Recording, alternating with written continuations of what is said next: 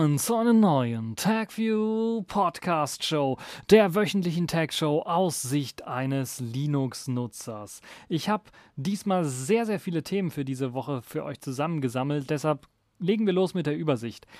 Wir haben als Thema SD Express neue SD-Karten so schnell wie SSDs. Apple haut iOS 13.5 mit Corona-Update raus. Schnittstelle für Tracing-Apps von Apple und Google sind fertig. Windows bekommt ein Terminal.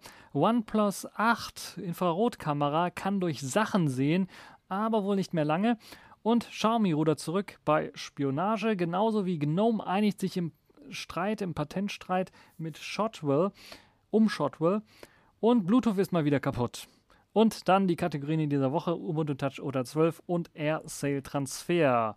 Fangen wir direkt an mit SD Express. Das ist ein neuer Standard der SD Association. Die haben nämlich die Kartenspezifikation 8.0 veröffentlicht und die soll sage und schreibe 4 GB pro Sekunde Übertragungsgeschwindigkeit bedeuten.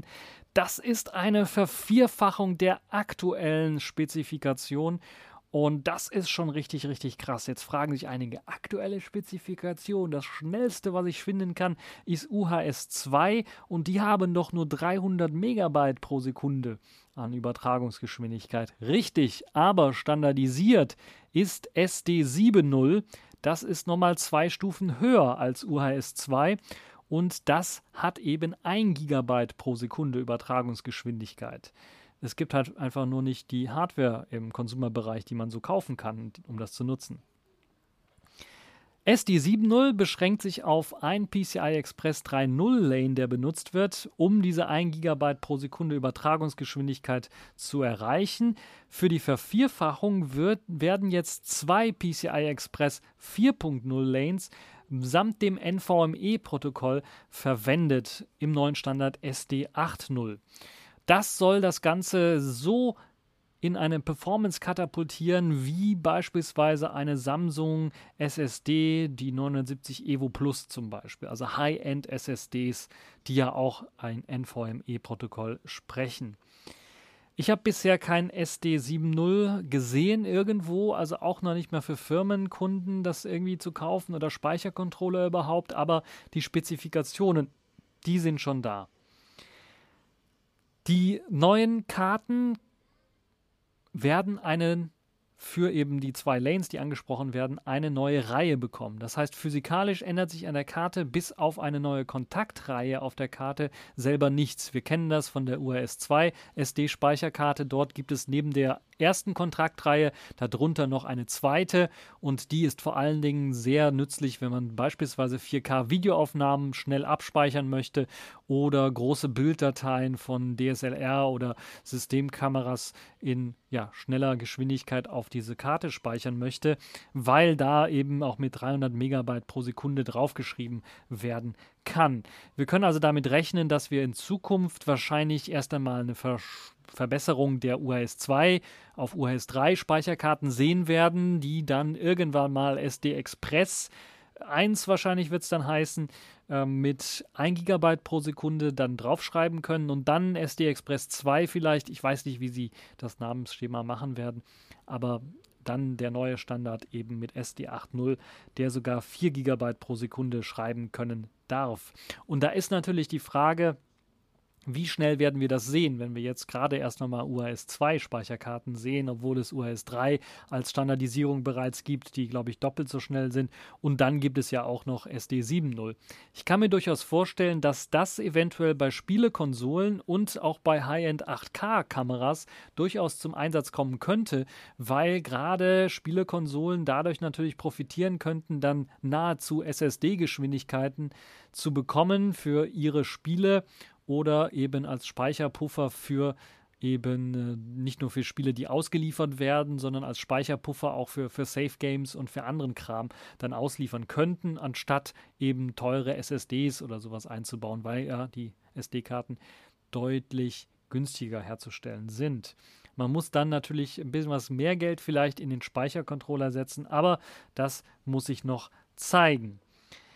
Ja, die SD8.0-Spezifikation hat also eine weitere Reihe an Kontakten, die hinzugekommen ist, aber an dem Medium selber ändert sich nichts. So kann ich dann auch meine SD 8.0 oder SD Express Speicherkarte in einen uralten Raspberry Pi mit einem normalen SD ähm, Controller einfach einfügen und es funktioniert.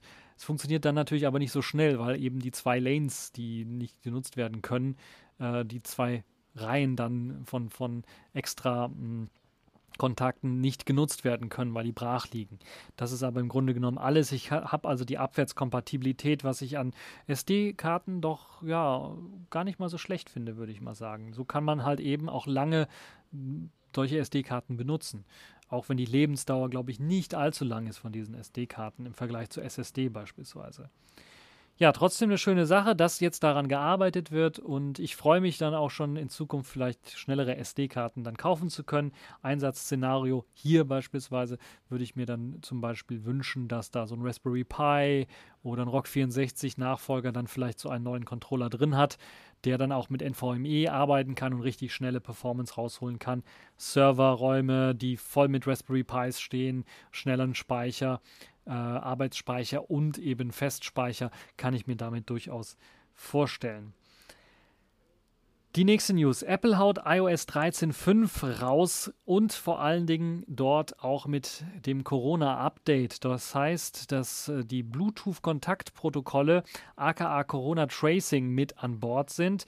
Dazu gibt es auch eine API, die Exposure Notification API. Die ist für Drittanbieter angebunden und ermöglicht es eben mit Bluetooth Tracing betreiben zu können. Das ist für Staaten und für deren Apps gedacht.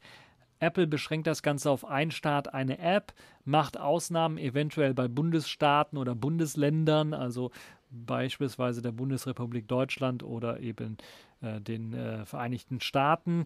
Dort soll es eben auch möglich sein, dass die einzelnen Staaten oder Bundesländer auch eigene Apps äh, dort einbringen dürfen und die dann freigegeben werden können. Ansonsten ist in der neuen Version natürlich auch sehr viel an Bugs gefixt worden, zum Beispiel Videostreams einiger Websites, die schwarz geblieben sind, ist jetzt behoben worden. Außerdem wurde der Apple Mail Bug behoben, der es einem ermöglicht hat, das System zu infiltrieren und auszuspionieren. Das ist sowohl bei iOS 13.5 als auch bei iPadOS 13.5 der Fall. Das ist ja sowieso so ein Tandem, was da immer ankommt an neuen Systemupdates. Das ist meistens iOS und iPadOS gleichzeitig. Das Entsperren über die Gesichtserkennung soll jetzt vereinfacht werden, gerade wenn man jetzt heutzutage eine Maske trägt. Da soll es automatisch erkennen, okay, der Nutzer trägt eine Maske und dann wird nicht mehr versucht, das Gesicht zu erkennen, sondern dann wird automatisch der PIN-Dialog angezeigt. Also solche kleinen Verbesserungen sind mit eingeflossen. Und äh, dann äh, gibt es natürlich auch ein Bugfix für, den, für die Textbombe, die ver veröffentlicht worden ist, die es einem ermöglicht, dann halt einen kurzen String, einen Text zu schicken an Apple-Geräte und das System lahmzulegen. Das ist also mittlerweile auch behoben. Machen wir weiter mit Schnittstelle für Tracing-Apps von Google und Apple sind fertig. Ich habe ja gerade von iOS 13.5 geredet, dass die da jetzt die eine Schnittstelle mitliefern und dann passend dazu gibt es jetzt eben auch die News, dass Android-Geräte und iPhones in der Lage sein sollen, jetzt datenschutzkonform und batterieschonend Daten zur Kontaktverfolgung dann austauschen zu können. Die Schnittstelle ist also, die Spezifikation dafür ist fertiggestellt und ist jetzt bereits auch schon in iOS 13.5 enthalten. Es hat allerdings starke Einschränkungen bei der Nutzung der API. Man muss also von den Nutzern das erst einmal erwarten, dass sie das ausdrücklich aktivieren. Das ist nicht standardmäßig aktiviert und das ist immer äh, immer, dass sie immer in der Lage sind, das abzuschalten. Bluetooth Low Energy wird dort verwendet und das Besondere ist, Bluetooth Low Energy benutzt auch immer Standortdaten und das ist die einzige ähm, ja, Anbindung oder Möglichkeit, Bluetooth Low Energy auch ohne Standortdaten verwenden zu können.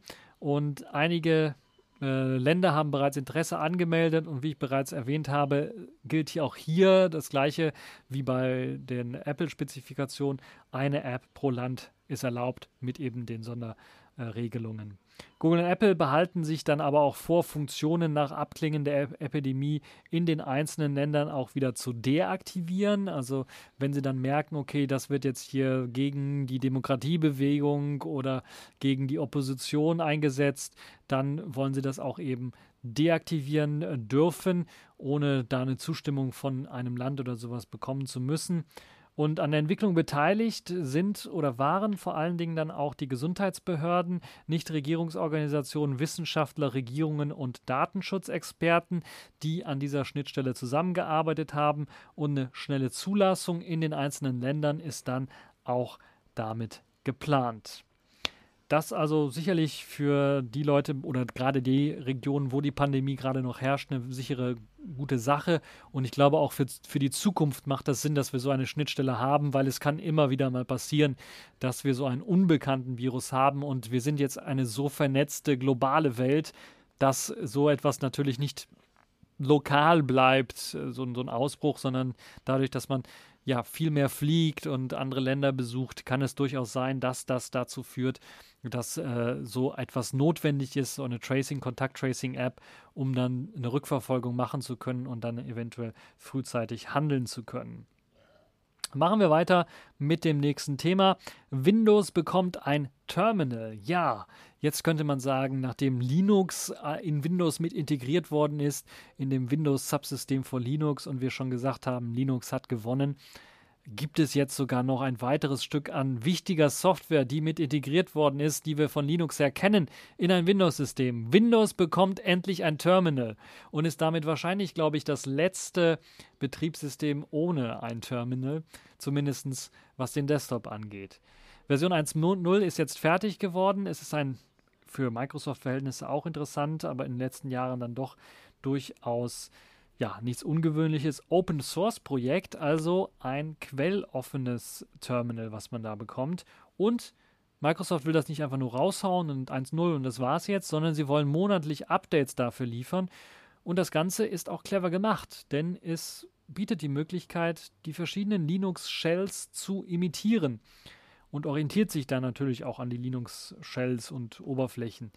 Es bietet die Möglichkeit, auch verschiedene Shells in verschiedenen Unterfenstern nebeneinander anzeigen zu können und hat den Support für die Microsoft PowerShell natürlich, aber auch das Windows Subsystem von Linux und die Bash, die dort drin läuft, kann angezeigt werden und auch die klassische Windows CMD oder die Kommandozeile, die DOS-Zeile, die DOS-Emulation kann dort auch angezeigt werden und das auch parallel angezeigt und betrieben werden in diesen nebeneinander angeordneten Fenstern. Es wird das sogenannte Fluid Design verwendet, was man von Windows her kennt oder kann verwendet werden. Das heißt mit einem halbtransparenten Hintergrund oder man setzt einfach einen einfarbigen Hintergrund, wie man das von der alten klassischen äh, Shell oder einem alten klassischen Terminal gewohnt ist. Open Source bedeutet aber auch Community-Beiträge und die haben bereits daran gearbeitet, einige interessante Add-ons zu programmieren und Kompatibilität mit reinzuhauen, wie zum Beispiel die Kompatibilität zu animierten GIFs und Bildern oder ein Scanfilter für Röhrenmonitor-Optik. Da gibt es ja auch einige Liebhaber, die so etwas haben wollen. Gerade wenn man ältere Spiele zocken möchte in so einem Terminal, macht das durchaus Sinn. Aber auch animierte GIFs ist natürlich eine sehr interessante Geschichte.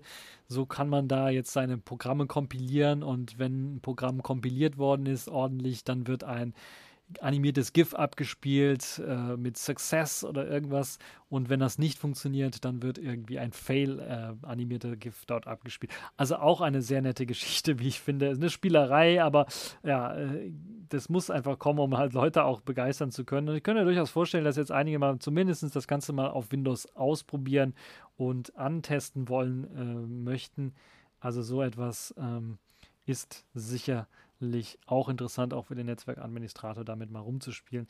Wobei ich glaube, das ist ja jetzt hier auch nur für die grafische Oberfläche, also der richtige Terminal-Nutzer, äh, der nutzt das ja auch ohne grafische Oberfläche, oder? Ja, was denkt ihr? Könnt ihr mir in den Kommentaren reinschreiben. OnePlus 8 hat eine Infrarotkamera eingebaut in ihr ja, Modell OnePlus 8. Äh, und das OnePlus 8 hat eben die Möglichkeit, mit Hilfe dieser Infrarotkammer, wie einige herausgefunden haben, die eigentlich ein bisschen was versteckt in Filteroptionen drin ist und so eine Art Softwarefilter, also aussieht wie eine Softwarefilter, aber in Wirklichkeit den Infra Hardware-Infrarotfilter dann benutzt, hat es die Möglichkeit, durch dünnes Plastik oder Stoffe sehen zu können.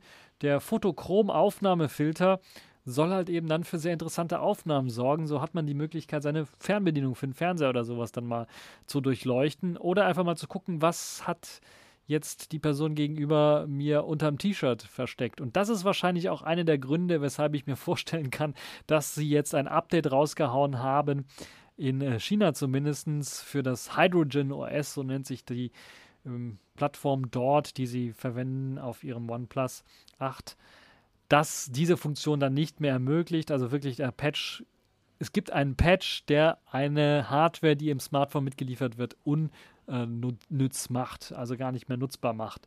Und ich kann mir durchaus vorstellen, erst einmal ist das nicht in Europa ausgerollt, aber ich könnte mir vorstellen, dass auch Oxygen OS, das ja in Europa und in den USA eingesetzt wird, auf den OnePlus-Geräten dann auch in Zukunft dieses Update bekommen wird und dass dieser Filter dann ja nicht mehr so erhalten bleibt, wie er dann jetzt ist. Ich kann mir durchaus vorstellen, dass der Filter weiterhin so heißen wird, aber dass dann dieses Kameramodul deaktiviert wird und man dann versucht, softwaretechnisch den Effekt irgendwie zu machen, nachzuahmen. Jetzt ist die Frage, hat OnePlus 8 die, die beiden Design einfach nicht daran gedacht? Es scheint mir so, sie haben es gemerkt, dass das vielleicht keine gute Idee ist, haben dann aber versucht, das softwareseitig irgendwie zu verstecken in eine Filteroption, gedacht, ah, das werden sowieso nicht so viele Leute finden. Jetzt haben es doch einige Leute gefunden und waren dann doch verblüfft, was sie damit alles machen können. Und dann ist OnePlus so ein bisschen ins Straucheln gekommen, hat gesagt, ah, vielleicht sollten wir das dann doch deaktivieren. Es ist jetzt also, man kann sich das nicht so vorstellen, dass man damit wirklich einen Röntgenblick hat. Aber wie ich ja gerade gesagt habe, durch dünnes Plastik kann man durchaus durchsehen und kann dann was erkennen. Also falls ihr ein, ein äh, äh T-Shirt jetzt in der Sommerzeit in Europa gerade ähm, irgendwie habt, ein dünnes T-Shirt und ihr haltet da drunter beispielsweise ein Stück Zeitung oder Papier mit einer großen Schrift dran und jemand anders knipp, knipst mit dem OnePlus 8 Infrarotsensor in, in der Fotochrom-Aufnahmefilter-Funktion ein Foto von euch, dann kann man lesen, was ihr da an, an Zeitung oder was ihr an Schrift unter eurem T-Shirt äh, gehalten habt. Das ist durchaus äh, machbar. Und das gleiche gilt auch für Plastik, da kann man durchschauen. Also bei Fernbedienungen habe ich ja bereits gesagt, Netzteile äh, oder äh, Router oder sowas oder Apple-Geräte, Apple TV oder Apple Mac Minis oder sowas. Da kann man tatsächlich durchgucken und schauen, was da für Komponenten verbaut sind. Also das ist, ich finde das eine interessante Technologie. Ich würde mir wünschen, dass sowas vielleicht als zusätzliches Gimmick in fast jeder Kamera mit drin ist.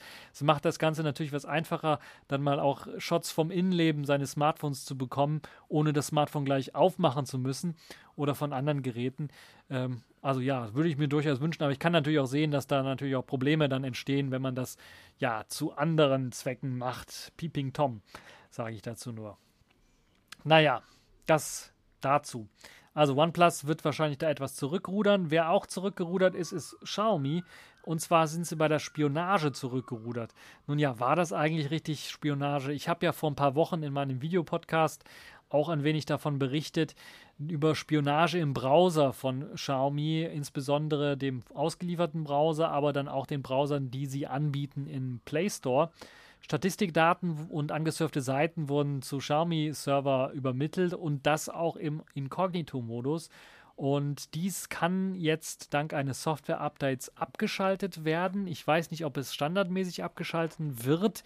Ähm, ich kann mir durchaus vorstellen, dass im Play Store, wenn ihr da die neue Version runterladet von deren Browsern, das standardmäßig erst einmal abgeschaltet ist aber auch die Xiaomi eigenen Geräte kriegen dieses Update spendiert, was einem ermöglicht, im Inkognito-Modus zumindest diese Nutzerstatistikdaten dann nicht äh, an Xiaomi zu senden. Die waren sowieso Xiaomi hat da versucht, mit, mit Code-Schnipseln Offenheit und Transparenz zu zeigen, dass sie da nicht wirklich was machen. Das ist das erste Mal, dass ich von der Firma tatsächlich veröffentlichten Code gesehen haben auf der Webseite. Das zeigt so ein bisschen, dass sie gemerkt haben, oh, die Scheiße ist wirklich am Dampfen. Da müssen wir also jetzt da offensiv vorgehen und den Leuten zeigen, wir spionieren nicht aus. Sie haben wohl auch so ein bisschen ja, den Huawei-Effekt im Hintergrund im Kopf und denken dann so, ja, wenn da jetzt auf einmal einer kommt in der Regierung, Regierung kommt und sagt, wir bannen äh, Xiaomi, dann haben wir natürlich da auch Riesenprobleme. Ähm, die Synchronisationsfunktion sorgt eben dafür, dass Passwörter synchronisiert werden und Tabs, die angesurft worden sind und Bookmarks und so weiter, die sollen nur beim eingeloggten MIUI-Konto synchronisiert werden um dann halt später beispielsweise bei einem neuen Gerät die Einrichtung zu ermöglichen und dann die einfache Wiederherstellung anbieten zu können. Dass dies dann automatisch gemacht wird, ist so ein bisschen, naja, aber es ist, wirkt ja auch irgendwo, glaube ich, in den, in den äh, Optionen gesagt, dass das automatisch gemacht wird. Die Leute beim Einrichten des MIUI-Kontos segnen das quasi auch ab. Äh, das ist also schon, würde ich sagen, kein Problem. Das machen andere ebenfalls. Bei Google ist es etwas, glaube ich, die haben da so, ja, wenn ihr Google Drive Sicherung machen wollt, dann müsst ihr da extra was aktivieren für und habt dann extra Seite dafür, dass das echt einfach erklärt. Hier bei dem MIUI ist es nicht vielleicht ganz so einfach, ist standardmäßig auf Synchronisation gestellt. Man muss erstmal in die Einstellung rein äh, und dann sagen, ich möchte nicht synchronisieren. Äh, und dann geht das dann auch. Also sie sind so ein bisschen wieder zurückgerudert. Äh, sie haben sogar den Quellcode gezeigt, der diese Funktionalitäten repräsentiert. Und das soll Kritikern so ein bisschen Wind aus den Segeln nehmen. Ein Stück weit hat man also gelernt bei Xiaomi, würde ich mal sagen, und relativ schnell reagiert, äh, als diese Berichte rauskamen. Ähm, hat man also relativ klar am selben Tag noch äh, Statements rausgehauen und dann hat es nicht eine Woche, noch nicht mal eine Woche gedauert, ein bisschen was länger als eine Woche. Also es ist schon Anfang Mai gewesen, bis man dann äh, darauf reagiert hat und gesagt hat, okay, jetzt hauen wir die Updates raus und wir, wir, haben das und das vor, das und das wollen wir machen. Also sie haben da doch relativ schnell äh, gut reagiert. Ich bleibe aber so ein bisschen skeptisch und man hätte halt eben von vornherein solche Methoden nicht anwenden sollen, zumal es eben komplett unüblich ist. Andere senden und übertragen halt ihre Daten nicht, wenn der Inkognito-Modus angeschaltet ist. Wo ich ein bisschen zurückrudern muss, ist eben der Vorwurf, dass da noch weitaus mehr spioniert wird. So wie ich das jetzt verstanden habe, sieht es so aus, dass das nur der Fall ist, wenn das MIUI-Konto eingerichtet ist. Und dann ist es eine Funktion, die man auch abschalten kann. Und die, das ist eine Funktion, die Huawei auch macht. Wenn man das Huawei-Konto aktiviert, werden dort auch erst einmal ein paar Standardeinstellungen für die Synchronisation von bestimmten Einstellungen, Bluetooth, Wireless LAN, Wi-Fi-Einstellungen und so weiter und so fort äh, gemacht und sogar auch Notizen und so weiter werden synchronisiert. Und das muss man erstmal explizit abstellen und dann passiert das halt nicht mehr.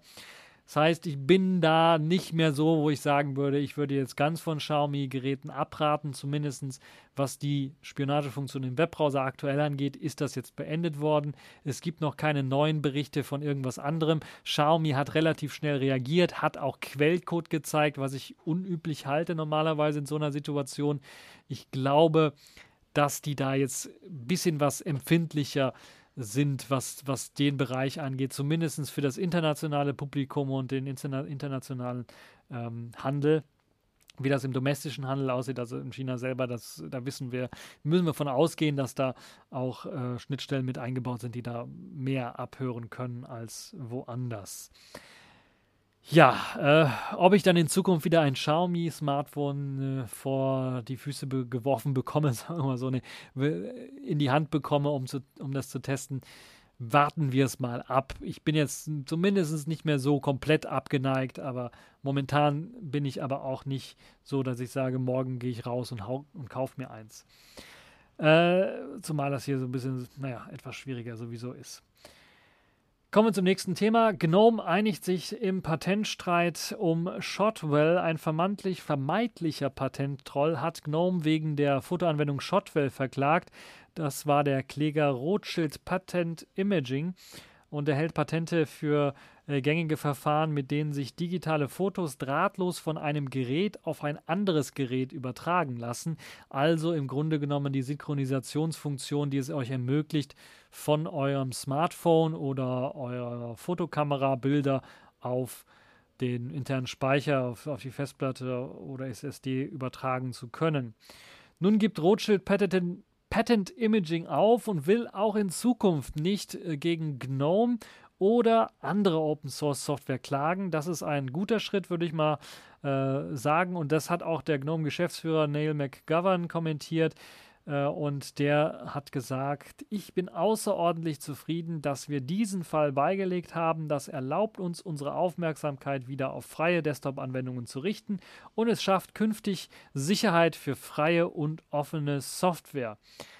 Warum hat er das gesagt? Weil eben nicht nur gegen GNOME oder gegen die Shotwell Fotoanwendung dieses Verfahren fallen gelassen wird, sondern eben auch, wie ich bereits gesagt habe, andere Open Source Software soll nicht verklagt werden. Also dieser vermeintliche Patenttroll hat sich dann doch nicht so als ja widerspinstiger Troll erwiesen, sondern ist also so entgegengekommen, wie man das zu Anfangszeit nicht hätte erwarten können. Sie wollen also in Zukunft nicht mehr Klagen gegen Open Source Projekte stellen. Also eine gute Sache, ein gutes Ergebnis für freie, offene Software, würde ich mal sagen, auf jeden Fall. Das nächste Thema, wo etwas mal wieder kaputt gegangen ist, nämlich Bluetooth. Da würden alle sagen, ah, Bluetooth ist doch generell schon kaputt. Naja, jetzt ist aber so richtig kaputt gegangen, denn äh, ja, ein einfacher Patch ist nicht in Aussicht, steht also nicht in Aussicht, dass man das sehr einfach patchen können sollte. Die Sicherheitsforscher Daniele Antonioli, Nils Ole Tippenhauser und Kasper Rasmussen haben eine Lücke gefunden, die sich im Protokoll selber, im Bluetooth-Protokoll selber befindet und dadurch ist es halt schwer zu patchen, weil ja, das Protokoll ist einfach kaputt oder hat einfach eine Sicherheitslücke. Nämlich die Authentifizierung des Stacks kann ausgetrickst werden, um sich als falsches Bluetooth-Gerät ausgeben zu können und mit anderen Geräten zu verbinden. Betroffen sind alle Bluetooth-Versionen 4.0, 4.1, 4.2 und auch das aktuelle 5.0er. Nur der Bluetooth Master prüft nämlich beim Pairing-Prozess verbundene Slave-Geräte auf Richtigkeit des ausgetauschten Sicherheitsschlüssels und das ermöglicht einem dann natürlich sehr einfach zu sagen, ja, ich gebe mich als Mastergerät aus, habe dann vielleicht nicht den richtigen Code, aber ich weiß, okay, ich bin jetzt das Mastergerät, ich gebe mich als Mastergerät für den Slave aus und der Slave sendet mir dann den Code, den ich brauche zur Kommunikation. Unaufgefordert, den brauche ich, also brauche ich nicht großartig machen. Ich sage einfach nur, ich bin der Master und dann kriege ich den Code zugesendet und schon habe ich mich reingehackt im Grunde. Naja, ist das wirklich Hacking? Ja, ja ich sage mal, ist es Hacking. Ja, ähm, Slaves nehmen diesen Schlüssel einfach äh, entgegen und tauschen den auch ungefragt mit dem Master aus oder auch untereinander. Können Slaves miteinander kommunizieren? Nee, untereinander wahrscheinlich nicht. Also mit dem Mastergerät einfach aus. So kann man sich also als Master ausgeben und kriegt dann von dem Slave den Schlüssel, den man braucht, um mit dem Slave komplett ja, sprechen zu können. Also auch eine sehr interessante Geschichte, wie ich finde. Ende 2019 wurde dieser Bug bereits dem, der Bluetooth Special Interest Group mitgeteilt. Das ist wahrscheinlich die Gruppe, die eben für die Bluetooth-Standardisierung zuständig ist. Bis jetzt hat sich nicht viel getan. Es ist auch, es steht auch nicht in Aussicht, dass dieser Bug wirklich großartig behoben wird, äh, weil es eben ein Bug im Protokoll selber ist. Und ja, ich kann mir schwer vorstellen, dass sie das da noch irgendwie hinkriegen können. So, wir machen weiter. Das war's für die Themen in dieser Woche. Wir kommen zu den Kategorien in dieser Woche und legen los mit der Distro dieser Woche. Das ist diesmal Ubuntu Touch OTA 12, was gerade erschienen ist. Das ist äh, die neue Version, die rausgekommen ist. Ubuntu Touch, eine Linux-Distribution für Smartphones und ähm, die neue Version ist rausgekommen, basierend auf der neuen äh, Ubuntu 16.04er Version. Kommt natürlich mit der ganzen Reihe von Updates für den Stack, den Unterbau daher. Kommt aber auch mit der komplett neuen Oberfläche daher, nämlich Unity 8 das in Zukunft jetzt äh, Lomiri genannt werden soll, ist in Version 8.20 enthalten und Mir. Ja, Mir hat überlebt. In Version 1.2 ist es jetzt hier enthalten. Unity 8 ist ja das Projekt, was ähm, Canonical noch angefangen hat, um den alten Unity Desktop mal auf Vordermann zu bringen und so einen Convergence Desktop aufzubauen, der zwischen Ubuntu Touch und dem normalen Ubuntu Desktop dann fungieren können soll. Das ist nie wirklich zu Ende gegangen und deshalb hat man sich gesagt, okay, wir machen, äh, wir, wir machen da einfach weiter, wo Canonical aufgehört hat. Und äh, das hat man gemacht und jetzt ist eben die neue Version auch in neueren Iterationen dazu gepatcht worden und äh, Unity 8 also jetzt mit integriert in Ubuntu Touch. Das Ganze ist noch in der Phase der Umbenennung, wird also nicht weiter Unity 8 heißen, sondern wird dann in Lomiri umbenannt, ist aber noch nicht überall der Fall. Kann man sich auch natürlich auch vorstellen, dass das eine ja, ziemliche Arbeit ist, das Ganze umzubenennen. Und bereits im April 2019 hat man damit gestartet, die Arbeiten, also seit einem Jahr, etwa ein bisschen was mehr als einem Jahr, gestartet dann die Möglichkeit, dass Ubuntu Touch auf Unity 8 dann setzen wird als Oberfläche und jetzt als Ubuntu Touch Nutzer wird erstmal das Ganze ja nicht so wirklich neu wirken. Das Unity 8 Dash ist jetzt so ein bisschen äh, anders, sieht es jetzt ein bisschen was aus, aber die, die Bedienung, das, der, der Umfang, wie man es bedient und ähm, ja, da wird sich nicht großartig viel getan haben, was das angeht. Und ich würde mal wirklich interessieren, wer jetzt bereits schon dieses äh, neue OTA-Update von Ubuntu Touch dann benutzt. Auf welchen Geräten könnt ihr mir auch alles in den Kommentarbereichen schreiben. Und die neue Version soll vor allen Dingen dann natürlich auch stabiler laufen, gerade dadurch, dass man jetzt auch Unity-Tests hat. Unit-Tests hat. Unity-Test ist auch sehr gut. Freudscher Versprecher. Äh, und die sollen halt dafür sorgen, dass dann Zukunft Fehler und Bugs vermieden werden und äh, einfacher gefixt werden können. Die neue Version kommt auch eben mit einem Mir-Update daher. Mir wird als Display Manager immer noch eingesetzt in Version 0.2.4 bisher und das war ein eigener Display Manager.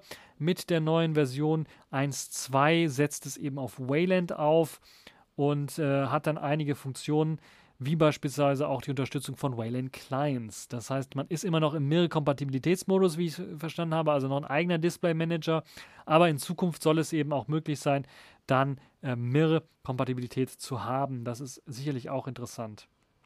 Und äh, Nee, und Wayland-Kompatibilität zu haben. Das ist für, auch interessant für die Leute, weil Mir sich ja mittlerweile zu einem, ja, sagen wir mal, Wayland-Client entwickelt, ja, oder Wayland-Compositor entwickelt, könnte man sagen. Und das ist noch nicht alles. Wie gesagt, Mir 1.2.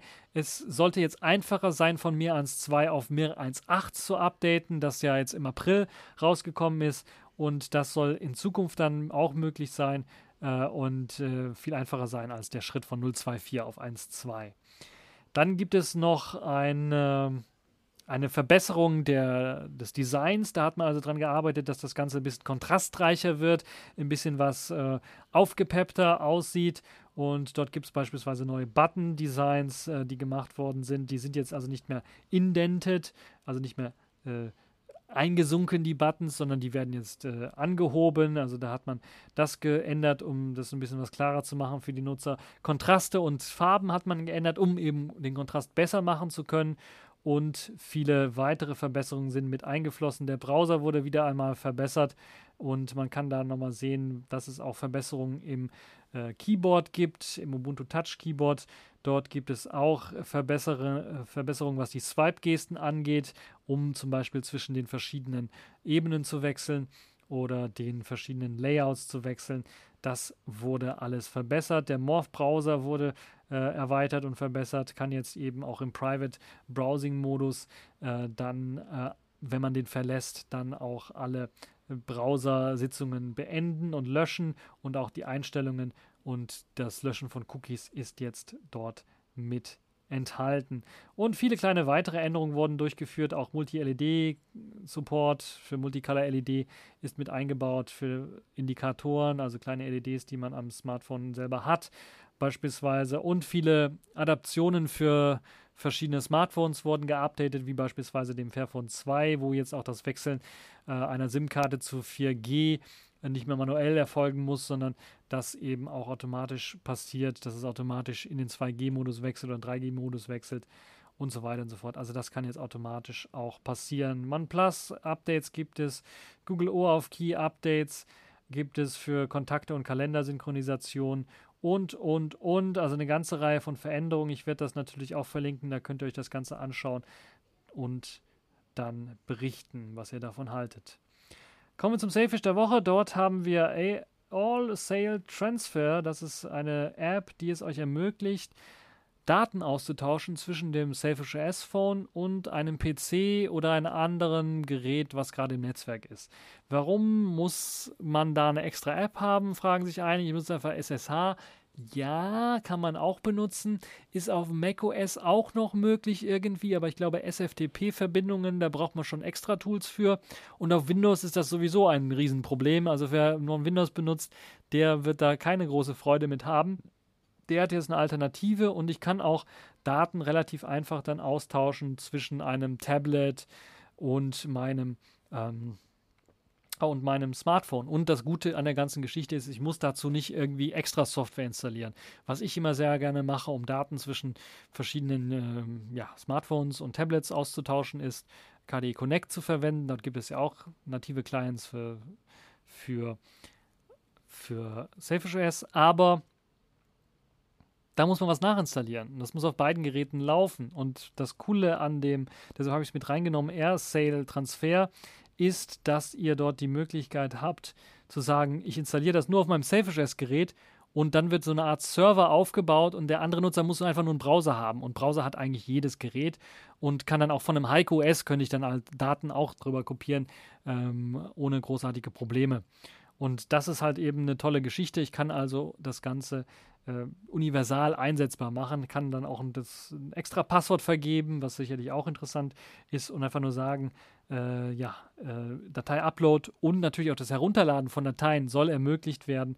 Und ja, finde ich eine super geniale Idee. Das Ganze läuft über SS, äh, SSL, also HTTPS-Verschlüsselung und es gibt ein Passwort extra für die Anmeldung und man kann natürlich auch äh, versteckte Verzeichnisse anzeigen, man kann Archive und ähm, Dateien austauschen und auch Dateien löschen. Das soll möglich sein, zumindest wenn ihr dann Berechtigungen in diesem Ordner habt, Dateien löschen zu können. Und man braucht einfach nur einen Webbrowser, um Dateien äh, herunterladen oder hochladen zu können. Also eine clevere Idee. Das war es jetzt auch schon für diesen TechView Podcast. Ich hoffe, es hat euch gefallen. Ihr habt diese Auswahl an doch etwas längeren Themen genossen und falls ihr Fragen habt, könnt ihr das im Kommentarbereich äh, machen und ansonsten ähm, war es das für diesen TechView Podcast und bis zur nächsten Folge.